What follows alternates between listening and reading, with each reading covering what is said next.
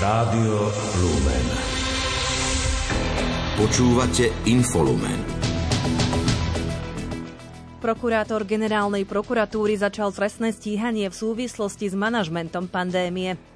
V dome Xaver v Badíne sa od dnes stretávajú slovenskí biskupy. Rusko v posledných dňoch zintenzívnilo útoky v Bachmute. Dnešným infolumenom vás bude sprevádzať technik Peter Ondrejka a moderátorka Kristýna Hatarová. Domáce spravodajstvo. Pandémia ochorenia COVID-19 ešte nie je uzavretou kapitolou, hoci najhoršie máme za sebou. Pri príležitosti dnešného dňa obetí pandémie COVID-19 na to upozornila prezidentka Zuzana Čaputová. Dnešok označila za príležitosť uctiť si pamiatku obetí pandémie a zároveň sa poďakovať lekárom, sestrám a zdravotníkom za ich ochotu pomáhať, obetovať čas, energiu či zdravie počas krízy. Dočasne poverený premiér Eduard Heger v tejto súvislosti uviedol, že ochorenie COVID-19 zanechalo v spoločnosti rany, z ktorých sa bude dlho spametávať. Prokurátor generálnej prokuratúry pritom ešte v januári začal trestné stíhanie pre marenie úlohy verejným činiteľom a všeobecné ohrozenie pri manažmente pandémie COVID-19. Potvrdila to hovorkyňa generálnej prokuratúry Zuzana Drobová a to pre podozrenie, že pri manažmente pandémie COVID-19 v období rokov 2020 až 2022 došlo k nesprávnym postupom, rozhodnutiam a príjmaniu či opomenutiu prijatia opatrení zo strany verejných činiteľov v rámci výkonu ich právomocí, ktoré mali mať za následok neodôvodnenie zvýšenú úmrtnosť, ktorej u najmenej 21 tisíc osôb bolo možné zabrániť. V trestnej veci k dnešnému dňu nebolo vznesené obvinenie odmenenie konkrétnej osobe a sú vykonávané procesné úkony. Vzhľadom na počiatočné štádium trestného konania nie je možné poskytnúť bližšie informácie, aby nedošlo k zmareniu alebo stiaženiu objasnenia a vyšetrenia veci. Strana SAS vyšetrovanie generálnej prokuratúry rešpektuje. Mimo parlamentný hlas vo svojej reakcii uviedol, že počas všetkých vln pandémie upozorňoval vládu, ako má postupovať. Asociácia nemocníc Slovenska odmieta politické zásahy a spochybňovanie výsledkov výzvy z plánu obnovy na veľké investičné projekty. Chce sa obrátiť na Európsku komisiu, aby dohliadla na transparentnosť. Informoval o tom riaditeľ kancelárie asociácie Miroslav Valaštík. Súhlasí s ním aj poslankyňa za SAS Janka Bito Cigániková, ktorá apeluje na dočasne povereného premiéra Eduarda Hegera, aby bezodkladne uzavrel kontrakty o financovaní nemocníc s výzvou na podporu výstavby a rekonštrukcie nemocníc, a to za účelom zlepšenia kvality a efektívnosti nemocničnej zdravotnej starostlivosti. Nie je pravda, že súkromníci v tejto výzve dostali viac peňazí. Nezabúdajme totiž, že z rovnakých peňazí už boli odklepnuté peniaze pre bratislavské rásochy 281 miliónov a pre Martin 321 miliónov. Dostali tak teda už v prvej časti tejto výzvy 602 miliónov vyslovene len štátne nemocnice. V tomto svetle sa peniaze pre regióny, lebo to nie sú peniaze pre žiadnych súkromníkov, ale pre ľudí, pre nemocnice, kde sa ošetrujú ľudia a zachraňujú životy, v tomto svetle sa zdajú tieto peniaze zanedbateľné, keďže sme dokopy na všetky rozdelili 200 miliónov eur a ešte aj z týchto peňazí ide ďalších 70 miliónov na štátne alebo krajské nemocnice. Dočasne poverený premiér Eduard Heger v reakcii na vyjadrenie Janky Byto Cigánikovej zopakoval, že bližšie informácie ohľadom vyhodnotenia výzvy z plánu obnovy na obnovu nemocníc poskytne až po ich preskúmaní. Bol zverejnený zoznam úspešných žiadateľov o investície na výstavbu a rekonštrukciu nemocnic. Udialo sa tak v posledných hodinách odchodu pána ministra, čo považujem za vysoko neštandardné. O to viac, že sa jedná o investície vo výške 212 miliónov eur. Táto komunikácia išla priamo z kancelárie pána ministra, čo je opäť vysoko neštandardné, lebo obišla štandardné procesy, komunikačné oddelenia a podobne. Práve preto som si vyžiadal zoznam všetkých dokumentov, ktoré pán minister podpísal v posledných dňoch, dám ich preveriť a následne budem informovať verejnosť. Rezort zdravotníctva minulý týždeň zverejnil vyhodnotenie výzvy z plánu obnovy na veľké investičné projekty. Peniaze má získať 8 nemocníc, najviac ich má dostať Popradská a Levočská nemocnica, každá vyše 42 miliónov eur.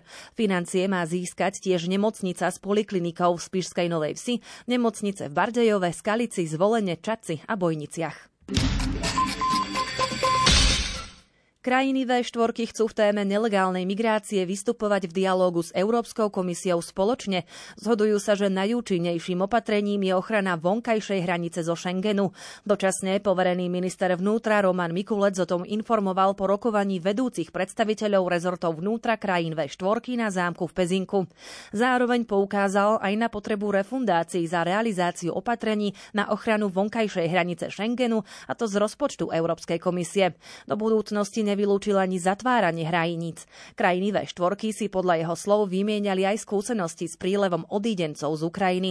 Sú naďalej odhodlané pomáhať. Všetci sme vyjadrili lútosť nad tým, čo sa deje na Ukrajine a prejavili sme naozaj vôľu do budúcna pokračovať v pomáhaní Ukrajine nielen na ukrajinskom území, či humanitárnou pomocou, alebo samozrejme vysielaním rôznych expertov a pomáhaním aj na poli toho, aby sa situácia stabilizovala, ale samozrejme, aby sme pomáhali aj tým, ktorí z Ukrajiny prídu na naše územie, pomohli im najmä s integráciou, s tým, aby sa začlenili čo najviac do spoločnosti a aby sa čo najskôr postavili na vlastné nohy vzhľadom na to, že naše krajiny sú do značnej miery a zdroje, ktoré samozrejme vieme poskytnúť, sú do značnej miere už vyčerpané.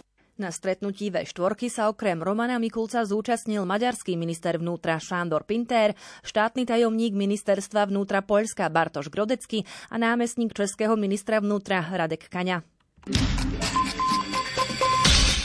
Modrí okolo Mikuláša Zurindu začínajú so zberom podpisov na vznik politickej strany. Zbierať ich plánujú aj elektronicky. Vznikajúca strana má ambíciu predstaviť riešenia problémov spoločnosti vo viacerých oblastiach.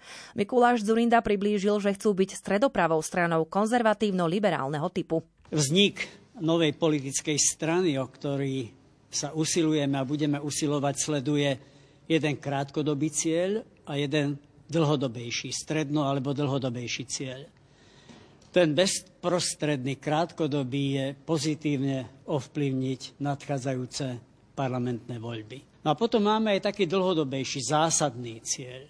Založiť stredopravú politickú stranu konzervatívno-liberálneho typu, ktorá dokáže dlhodobo pozitívne ovplyvňovať vývoj na Slovensku a vzhľadom aj na našu perspektívu začlenenia do Európskej ľudovej strany pozitívne ovplyvňovať aj vývoj v Európe. V najbližších dňoch plánujú podať na ministerstve vnútra oznámenie prípravného výboru o začatí zberu podpisov. Na vznik strany je potrebných aspoň 10 tisíc podpisov. Krátko z domova. Novozvolený český prezident Petr Pavel pricestuje budúci pondelok na nástupnú dvojdňovú návštevu Slovenska. Pozvala ho hlava štátu Zuzana Čaputová. Návšteva sa začne privítacím ceremoniálom na nádvorí prezidentského paláca v Bratislave. Po spoločných rokovaniach si hlavy štátov uctia pamiatku zakladateľov prvej Československej republiky pri ich pamätníkoch na nábreží Dunaja. Večer sa stretnú na diskusii v Slovenskom národnom divadle. Počas prvých dvoch februárových týždňov, keď boli verejnosti k dispozícii vzdelávacie štandardy na verejnú konzultáciu, navštívilo webovú stránku viac ako 16 tisíc ľudí. Nový štátny vzdelávací program, ktorého prílohou sú aj aktuálne konzultované štandardy, bude schválený ministerstvom školstva na konci marca. Záujem o učenie po novom od septembra prejavilo 98 škôl z celého Slovenska. Ministerstvo vnútra nesúhlasí s návrhom zlúčiť jeho letecký útvar s letkou Ministerstva obrany. Uviedla to hovorkyňa rezortu Zuzana Eliášová v reakcii na materiál, ktorý rezort obrany predložil do medzirezortného pripomienkového konania. Rezort vnútra upozorňuje, že doteraz sa nekonalo žiadne odborné rokovanie k tejto téme. Nerozumejú preto tejto iniciatíve. Študentka, ktorú minulý týždeň postrelili na Akadémii policajného zboru v Bratislave, je stabilizovaná. Naďalej zostáva hospitalizovaná. Polícia začala vo veci trestné stíhanie za prečin ublíženia na zdraví.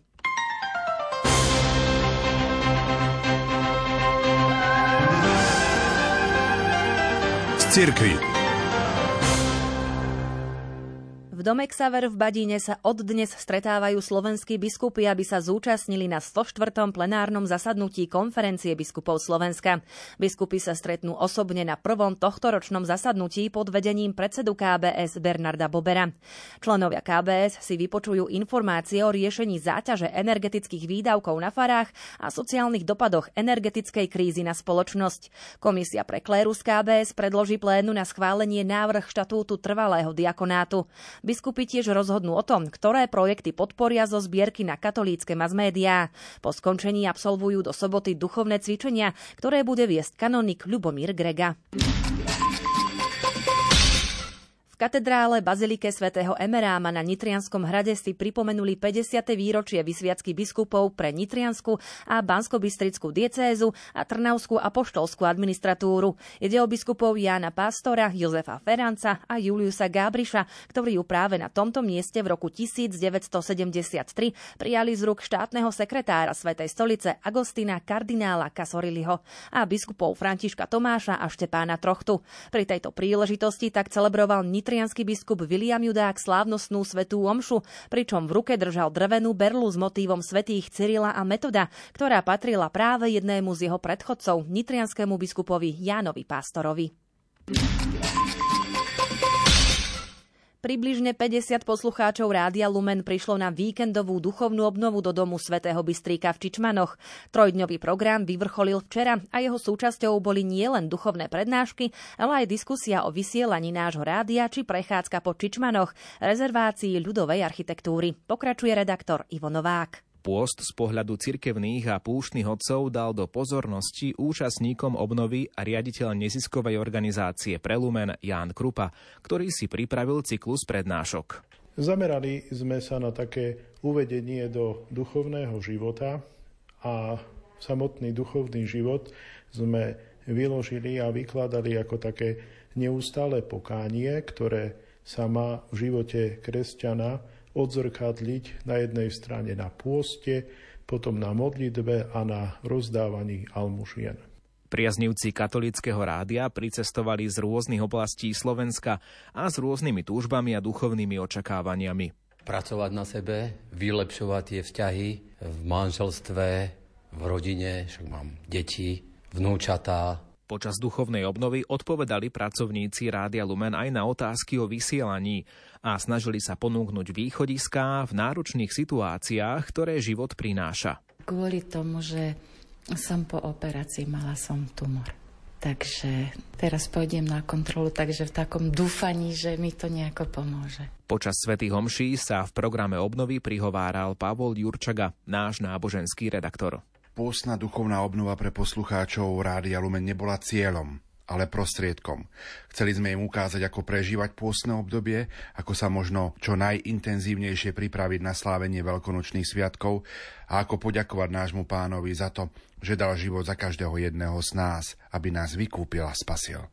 Duchovná obnova sa konala v Čičmanoch, ktoré sú rezerváciou ľudovej architektúry. Súčasťou trojdňového programu bola aj prehliadka tamojšieho múzea. Ďalšiu duchovnú obnovu pre poslucháčov pripravuje Rádio Lumen v júni tohto roka.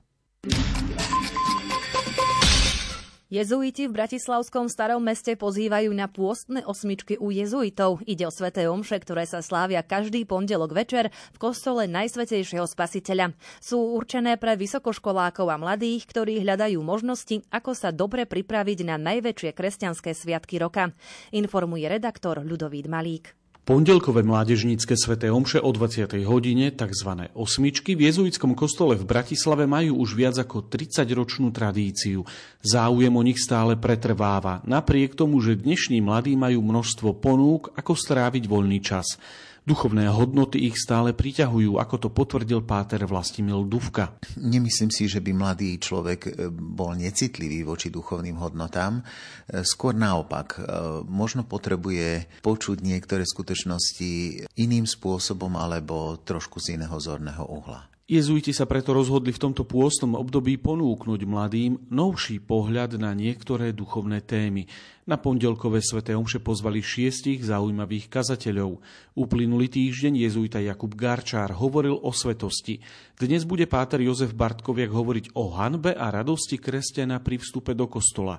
Uvádza páter Duvka pre Rádio Lumen a vymenúva ďalších hostí. Týždeň na to príde sekretár eh, konferencie biskupov Slovenska Ivan Ružička. 20. marca bude medzi nami páter Marek Vaňuš, ktorý je čerstvo zvolený ako provinciál verbistov a bude hovoriť o škole mlčania. Potom 27. marca pricestuje z Velehradu náš spolubrat Jiří Hebron a napokon vo Veľkom týždni bude s nami Pater Peter Búša, ktorý pôsobil v pastoračnom centre v Trnave a bude hovoriť na tému vôňa života. Mládežnícke sveté omše u jezuitov sa slávia od roku 1990 a sú miestom, kde sa pravidelne stretáva k sláveniu Eucharistie vysokoškolská a pracujúca mládež. Druhá pôstna nedeľa v Ružomberskej farnosti patrila Božiemu sluhovi Jánovi Vojtašákovi. Svetú omšu, katechézu a následnú krížovú cestu si pripravil kňaz z Pišskej diecézy a zároveň cirkevný historik Peter Olexák. Prečo práve tento kňaz s touto tematikou bol pozvaný do Ružomberka, odpoveda kaplán Martin Tešla. Keď sme sa zamýšľali, ako budeme viesť nedelné krížové cesty ako kňazom z Piského biskupstva, nám hneď napadlo, že zo zoznamu božích služobníkov nemôžeme vynechať nášho oca biskupa Jána Vojtašáka. Hoci sa modlíme za jeho blahorečenie, často veriacim chýba vedomosť, ako tento biskup pôsobil v našej dieceze a pravidlá, ktoré zaviedol v rámci pastorácie, sú iste platné dodnes. Ako logická voľba, aby sme sa zoznámili so životom Božieho sluhu, nám prišlo zavolať si kňaza, ktorý zároveň ako historik vie vybrať z pastoračných listov biskupa Vojtašáka vhodné state, ktoré aj dnes majú čo povedať veriacim, ale určite aj nám kňazom. Biskup Vojtašák pôsobil na území Spišského biskupstva v ťažkých časoch. Napriek tomu sa aj dnes dokáže stále prihovárať veriacim svojej diecézy. Myslí si to aj Peter Olexák. Biskup Jan Vojtašák, čo je na ňom príťažlivé, to je práve jeho spiritualita. To je jeho vzťah s Kristom, jeho vzťah s církou a vlastne to, čo sme sa snažili prežiť aj dnes na krížovej ceste, tak to bola vlastne krížová cesta povyberaná z myšlienok biskupa Jana Vojtašáka z jeho kázni, ktoré kde si povedal. Takže dnes sme sa nerozprávali o Jánovi Vojtašákovi, nekázali sme o Jánovi Vojtašákovi, lebo nekázal som o Jánovi Vojtašákovi, No a nechali sme rozprávať Jana Vojtašáka. Správy zo sveta.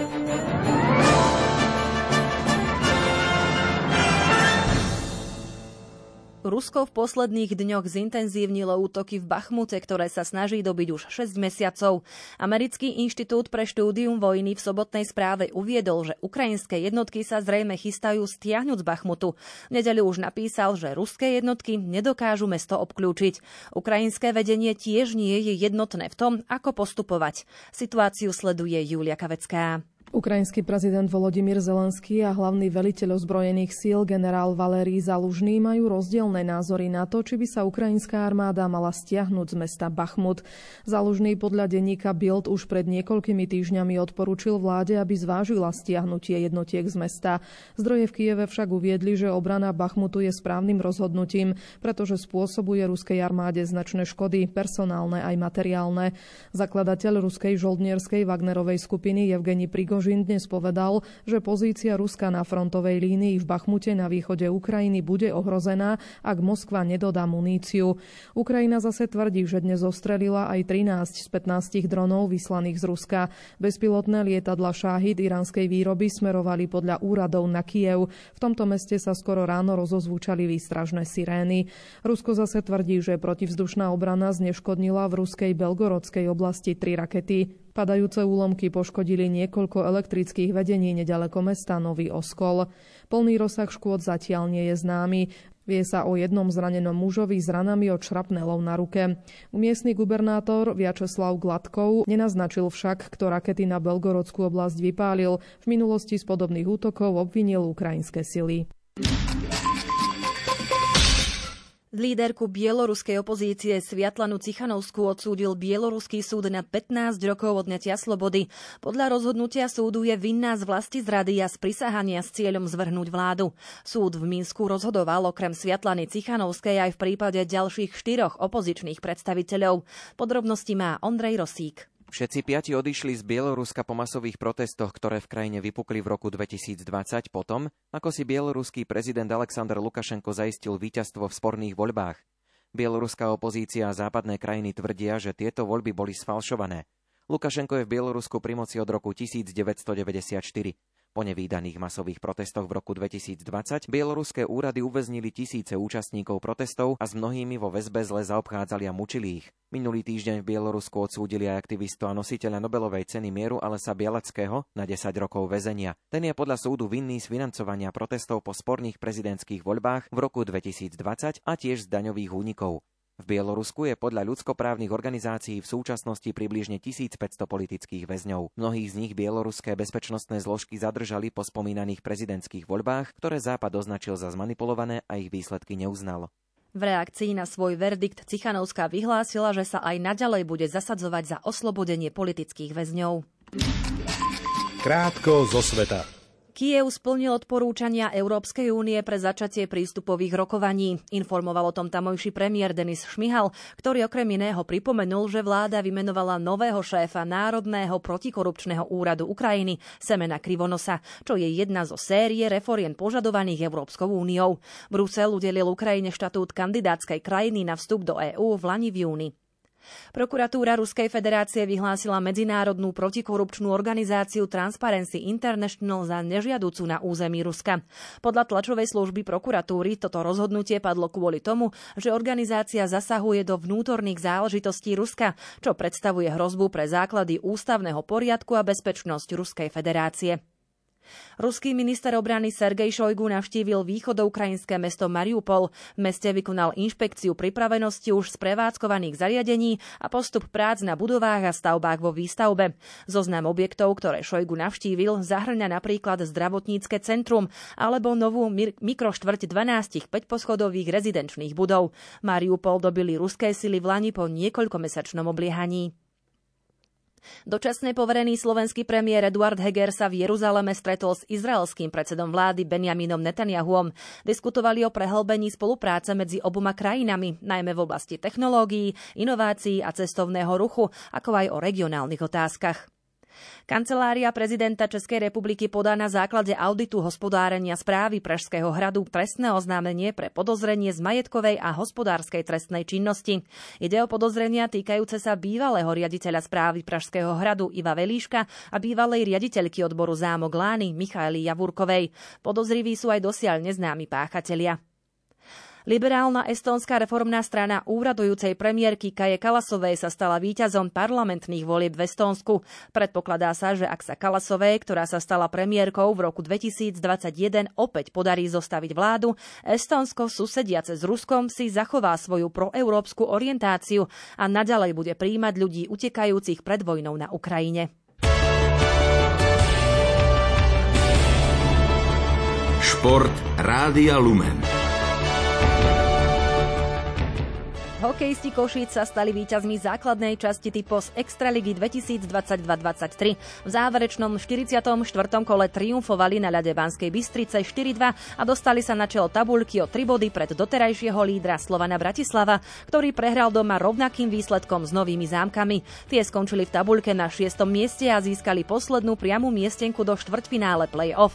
Kvalifikáciu o postup do play-off si zahrá Nitra, ktorá síce podľahla Liptovskému Mikulášu 0-1, no stačilo jej to na zisk 10. priečky. Michalovce po prehre s Popradom 2-4 klesli až na 8. miesto. Posledný Prešov sa s najvyššou súťažou rozlúčil víťazstvom 4-1 v Trenčíne. Spišská Nová Ves zdolala zvolen 6-3. Kvalifikácia play-off, ktoré sa hrá na tri víťazné zápasy, sa začne úvodnými duelmi v stredu 8. marca. Hokejisti Caroliny zvíťazili v nočnom zápase zámorskej NHL nad Tampou Bay vysoko 6-0. New Jersey v zostave s Tomášom Tatarom triumfovalo na ľade Arizony 5-4 po predlžení. Vegas zdolal doma Montreal 4-3. Philadelphia uštedrila Detroitu 6. prehru za sebou, keď doma zvíťazila 3-1. Hráči Sietlo vyhrali na ľade Coloreda 3-2 po predlžení. Slovenský hokejista Matúš Sukeľ priviedol Litvínov k triumfu 5-1 nad Olomovcom v zápase 52. kola Českej ligy. Kapitán domácich asistoval pri góle krajana Andreja Kudrna na 1-0. V bránke domácich stal ďalší Slovák Matej Tomek. V drese Plzne sa blisol Adrian Holešinský, ktorý asistoval už po 12 sekundách hry, no jeho tým prehral s českými Budejovicami 3-5. Vydarený zápas s Brnom absolvoval slovenský brankár Marek Čiliak, ktorý vychytal triumf 5-2 nad Spartou Slovou Praha. Rytieři Kladno v zostave s Jaromírom Jágrom sa rozlúčili s najvyššou českou súťažou víťazstvom 5-4 nad Karlovými Varmi. Za hostí mal jeden presný zásah David Grieger. Vo vyrovnanom stretnutí medzi Libercom a Vítkovicami 2-1 po samostatných nájazdoch vsietili jediný gol domácich z hry Slovák Michal Ivan. Jeho krajania Lukáš Cingel a Oliver Okuliar si pripísali po jednej asistencii za Hradec Králové, ktorý zdolal Pardubice 3-1. Domáci si tak zaistili na úkor úkor Liberca priamu miestenku do play-off. Po dve asistencie zaznamenali slovenskí hráči aj v stretnutí medzi úradujúcim majstrom Střinca a mladou Boleslavou 2-3. V týme domácich bodoval Miloš Roman a na druhej strane Adam Jánošík.